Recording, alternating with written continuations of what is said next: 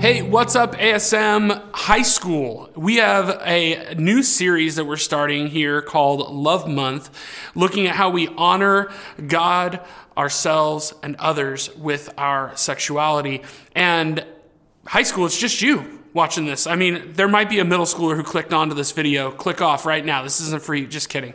All right. Well, we're starting this series again called Love Month. And, as we dive into this, I want to give us our big idea right off the bat. And then I want to give us some groundwork that we're going to work from as we go through this next 3-week series. And so our big idea is simply this, that everyday followers of Jesus pursue holiness in response to his sacrifice. And what I want us to understand right there, right away, is that sexuality is an area in which we pursue holiness. It is not the only area, and we'll get into that in a moment. But there's a few key concepts, like I said, that I would like us to set as a foundation for this series. And first is, if we're going to talk about sexuality, we have to define what it means. What are we meaning when we talk about that? Well, as we look at the culture at large, as I look around, as you watch TV, movies, just kind of view media that's coming in and we're filtering, I think it can be defined very simply like this, as a culture. This is not our definition, but the culture at large, that it's kind of like just recreational play between two consenting individuals, or the biological coupling of two people for sexual release. I mean, you can see that in just about any sitcom that you turn on TV, because when they're sitting around the coffee house or in the living room or wherever, and someone mentions how long it's been since they've had sex, everyone acts totally surprised, as though you can't continue living if you don't have some type of sexual release. Well, I want to propose a different definition that's put forward in Scripture, as we see sex put forward in the Bible, in God's Word. What we see is this term that comes up, Echad. And Echad has this deeper meaning of oneness, or being fused together at the deepest level. It's the bonding of two people into one entity, both spiritually and physically, body and soul. It's actually a much higher view of sexuality than what the world offers us. So the goal in this series will be to help you as a student in high school, or one of our leaders, or even maybe a parent, to see the high view of sex that God has as something to pursue and not to avoid. The second thing that we need to recognize is that we will be using the greatest two commandments as our filter through which to view God's sexual ethic as laid out in the Old and New Testament. This is our lens. Love God and love others as yourself. In Matthew 22, Jesus is asked by one of the teachers of the law, which is the greatest commandment? And Jesus answers that it is to love God with everything you are, and to love others as yourself. And we can actually filter all of our life through that lens. Every portion of our life, as we pursue Jesus and following him through this lens, including our sexuality, which is why our series will follow this flow.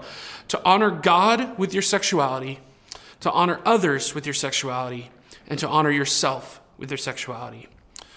Now, the next piece of groundwork, number 3, is this, is that sex is a good gift. God created sex, okay? Read Genesis 1 and 2. God's first command to Adam and Eve, to the first two humans on the planet, was, as husband and wife, was essentially, get busy getting busy. That was it. Go and make more covenant partners. God wasn't surprised by sex. It's not as though God was looking down in the Garden of Eden one day and went, Adam, get off her, right? That didn't happen. God created sex, and if God created it, it's good. We're going to use this paradigm. God is good, all right? No one is good but God alone is actually what Jesus tells us. God's creation, therefore, because he is good, he's incapable of creating something that is not good. He's good. His creation is good, and it was created for his good pleasure and for our enjoyment. But God also sets up boundaries, and those boundaries are for our good, that we might enjoy his creation and his good gifts to the fullest extent in the way that they were meant to be enjoyed. And through sin, we pervert his good gifts. right? The Apostle Paul says so as much in Romans chapter 6. He says, should we go on sinning that grace might abound? In other words, should we keep sinning? Should we keep doing things that are wrong so that God might be seen as greater? No. Why? It's a perversion of the gift of grace. We can see this in other areas of our lives as well, not just sex. Maybe it's language. The way in which we speak to and about other people can definitely be used as a weapon. It can be used in a way that is not good. We can pervert the gift of language, the gift that's been given us to converse with each other. We can pervert anything that God has created for our good, a good gift that he's given us, and use it for evil or to hurt ourselves and others and put a rift in our relationship with God. The next thing you need to understand in this series as we launch is that this is not a series addressing the LGBTQ plus conversation. That's just not what we're doing here. That's a message for another time, and we've actually done some of that in the past. For more resources, you can actually go to the links that will be below in our video description to our Ask Me Anything series that we did a while back, where you can listen to Austin and Wyatt talk about the issues of homosexuality and LGBTQ plus issues and conversation. You can also check out our First Look podcast episode with Mitchell Morris, our high school intern, and Wyatt Martin. And that'll also be in the notes below in our description. See, but we are starting this series from the sexual ethic laid down by God in Scripture in both the Old Testament and echoed in the New Testament by Jesus, the Apostle Paul, and the other New Testament writers. This is repeated by Jesus in Matthew 9, 4 through 5, echoing back to Genesis, saying that the man and woman were echad, or were one. Okay, this is echoed by the Apostle Paul in his letters to the New Testament churches, and to by the writer of Hebrews, verse 4 in chapter 13. And I want to just make a note here. If you are a student who identifies in this category, in this group, I want to let you know that we love you and we are so glad that you are a part of ASM. But I also want to let you know that the conversation we're having in this series is not addressing that particular conversation. Number 5, this last piece of information that we need to lay down as groundwork for this series is there is grace and forgiveness found in Jesus Christ. And grace and forgiveness from Jesus poured out at the cross covers all of our sins. You will likely potentially hear something in this series that you're going to go, hey, I've done that, I've crossed that line, or whatever. And if you fall into that place, I want you to know there's a point of clarity that we need to have here, that there is grace and forgiveness found in Jesus. And I want you to also know something else, because I think sometimes this gets mingled up in the church and we kind of lose what it means, what needs to be forgiven, and what is sin. I want you to know that if you carry any shame because you've been a victim of abuse sexually, there is no need for forgiveness on your part. And so I want to be clear here that Jesus writes narratives of grace. Jesus does not write narratives of shame. He offers forgiveness and grace. Now we're going to dive into our passage. Before we do, I'd just like to stop and pray for us real quick. Let's pray. God, thank you so much that you've given us your word as a guide for how we ought to respond to the great love that you've shown us in your Son, Jesus Christ. Jesus, thank you for dying on the cross on our behalf. Holy Spirit, I pray that you would help to convict us of sin and guide us in paths of righteousness as we look at this particular issue of sexuality and how it pertains to our holiness or our sanctification and becoming more like Jesus. It's in your name we pray. Amen.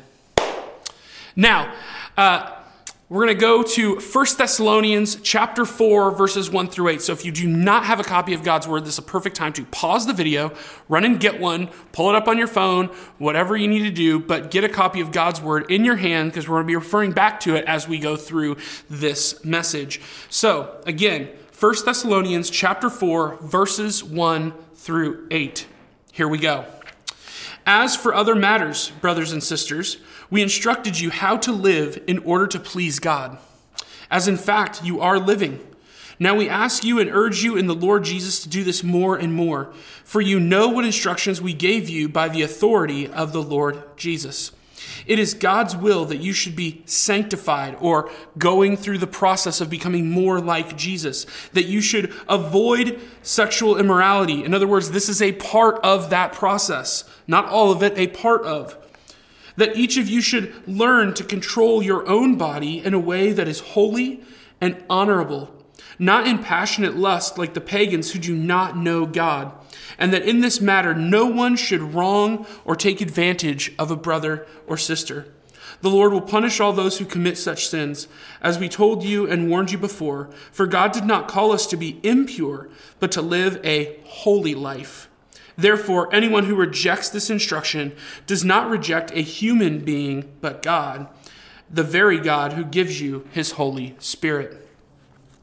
Now, keep your Bible, because we're going to refer back to some of these verses as we go throughout this message. I want us to hear loud and clear, right up front, sex is an issue of holiness. It is not the issue of holiness. And I would be careful, just like if you get to an age where you're able to vote, that you not be a one-issue voter. Don't be a one-issue follower of Jesus.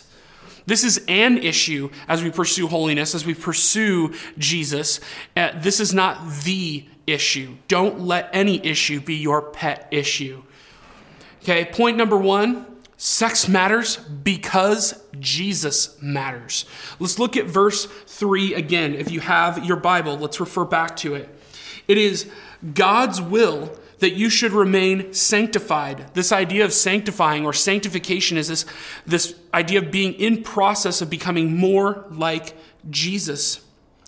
This is that you should be sanctified, that you should avoid sexual immorality. In other words, avoiding sexual immorality is a part of this sanctifying process. I'm going to give you a very, very cold, maybe lukewarm take. Mitchell gives me a hard time whenever I give hot takes that are not hot. And so I'll just tell you, this one is not hot. Jesus died a virgin. Not because sex is dirty, not because sex is gross, because it's not. We've already identified that it is good, created by God, but Jesus followed God's standard for righteous living, and he was not married.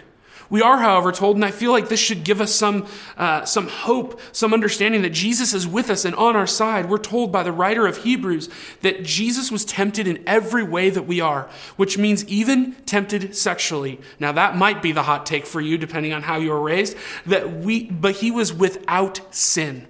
Tempted in every way like we are, but without sin. See, the hope we have here is that Jesus actually understands our desire to operate outside of God's standard, because he was tempted to do so as well. I want you to consider the two major views of Jesus' day versus Jesus' take on sexuality. Remember, sexuality, we've said, is echad, or oneness, or being together in fullness. This deep sense of what sexuality means, not the cheapened version of the world. The Pharisees of Jesus' day, who Jesus was probably more aligned with theologically, which is why he was very hard on them. Okay, the Pharisees saw sex as only for baby making. In all other ways, it was unclean and dirty. And they would have espoused that view and then sat in judgment over anybody else who thought differently. Now, that's not Jesus' view. The Sadducees, the other religious extremists, if you will, of the day, they didn't believe in resurrection. They didn't believe in life after death. And so in many ways, they joined the world's view of things, sort of a live it up now, laissez-faire, if you will. Jesus, however, affirms God's design to be celebrated in the proper context of marriage. Tim Keller, who's a famous pastor of our day, one of the greatest theological minds probably of our current age, says this: sex is the most delightful and most dangerous of all human capacities. Now, I want to remember that sex is good. Right? We have an entire book of the Bible called Song of Songs or Song of Solomon that is dedicated to a husband and a wife who are writing about enjoying each other romantically and sexually. I want you to think of it this way. It's like something that should be respected and given its due respect, and when it's not, can cause extreme damage. I like to think of a fire or a gun in the hands of a foolish person. They're both lethal, but powerful tools when wielded with respect and placed in the proper context. And like sex, gentlemen, we both like to play with fire, right? But the fastest way to derail future plans for a young person, for you, is to have sex outside of the loving bond of marriage. And we'll get more into that next week as we have the conversation of loving others with our sexuality. Point number 2, guys, taken from this passage, sexual self-control is life-giving. So if sexual self-control is life-giving, then the sexual freedom movement, or do as you want with who you want, is actually a prison we build around ourselves. When we take a low view, the cultural view of sex, what we end up doing is we end up hurting ourselves and others, and we hurt our relationship with our Creator. See, any sin allowed to run rampant in our lives widens the gap between us and our Savior. Let's look at verses 4 and 5 one more time. Pull out your Bible again. That each of you should learn to control your own body. This is the idea of self-control, sexual self-control, in a way that is holy and honorable, not in passionate lust like the pagans who do not know God. Now, God's design versus those who pursue passionate lust is what we're told here, right? The sexual self-control is a tool in the pursuit of holiness. It's not about sexual fulfillment. God's design is this, that we would be one holy or set apart, that we would look different than those who don't follow God, and that we would be honorable. We would pursue honor or pursue righteousness. But the pagan is here the one that is put in kind of like juxtaposition to us, right? The pagan is the one not following God or actively running from God. They dishonor God's design for sex. So they are one, as we're looking through our lens, love God, love others. They are not loving God. And they dishonor the imago Dei, or what we call the image of God, in others and self by not giving that high standard for sex and oneness to the other person and themselves. And so they don't love others as themselves either. And we are therefore not living out the greatest 2 commandments. And we look at who Paul is writing this letter to, this church in a place called Thessalonica.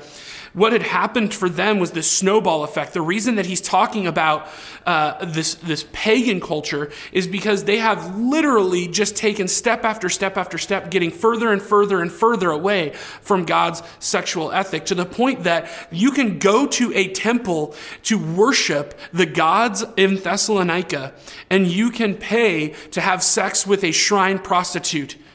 You can pay to do that. They have gotten to the point of sexual slavery, snowballed completely out of control.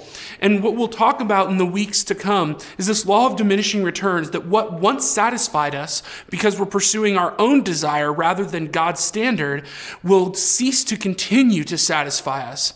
I'll probably talk a little bit more about this in the coming weeks, but you can think of people like John Mayer, who's a famous musician, and from the world standards could probably have just about anyone that he wants, right? Any girl he wants. And yet he's a man who has gone so far that he's openly admitted that he cannot even have sexual relations with a woman anymore because he has perverted his own mind so far by watching pornography.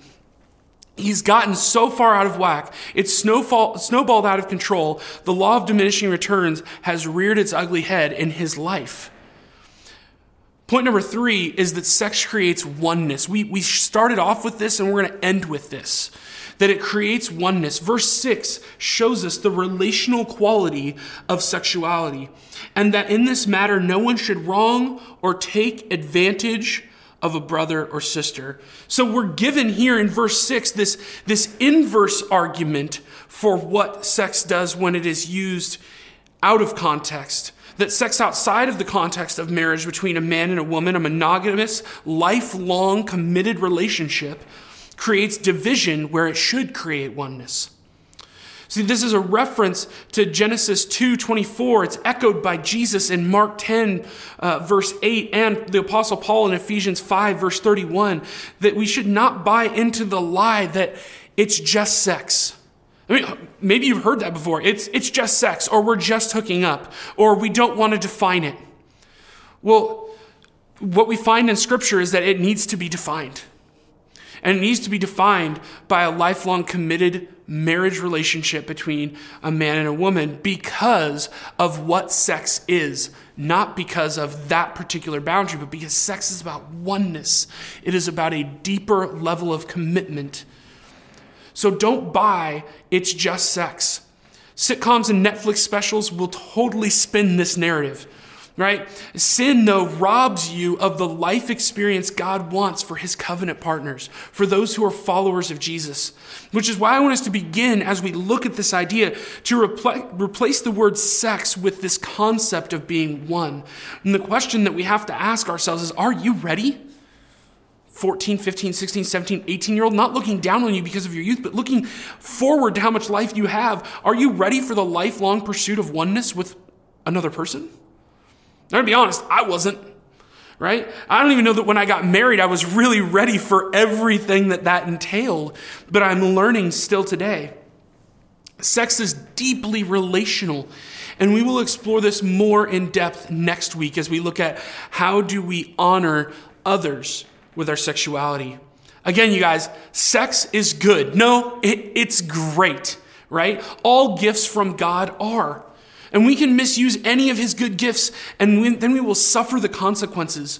And some of those consequences are not easily seen, and we'll discuss those in the weeks to come. Damage to hearts, minds, and souls. Some are easily seen. You probably heard about them in health class if you've been around long enough, right? Unwanted pregnancy, STDs, etc.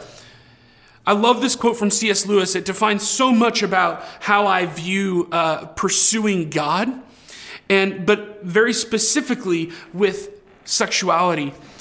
He says this, "We are half-hearted creatures, fooling about with drink and sex and ambition, when infinite joy is offered us, like an ignorant child who wants to go on making mud pies in the slum because he cannot imagine what is meant by the offer of a holiday at sea. We are far too easily pleased." See, sex is infinitely less important to our existence as humans, as covenant partners with God, than holiness and the pursuit of God. Sin will always try to alter our affections. It desires to keep us longer than we want to stay. It will take us farther than we intended, and it will charge us more than we wish to pay. All of God's designs are good. He created us with this unique ability to share this gift in marriage and to enjoy giving and receiving love from our spouse. While marriage is not a promise to anyone, it is worth the wait to those who get married, and it is worth the abstaining for those who don't get married, for the infinite joy offered us in pursuing God in this aspect of sexuality and in other facets of life. As we close this, I want to ask three questions. And whether you're at home having this conversation with mom or dad or maybe a brother or sister, I don't know what your context is right now that you're watching this. Maybe it's just some introspective questions to begin asking yourself, but I would encourage you to involve somebody else in this conversation with you.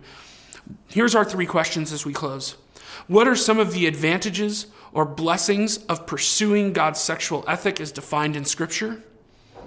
Number two, how can you continue to pursue holiness in the area of sexuality in your single life? And when I say single, I mean in the legal sense. You are not married. And why is it so important to understand forgiveness in this particular area? Guys, thanks so much for joining us. It's been great to be with you.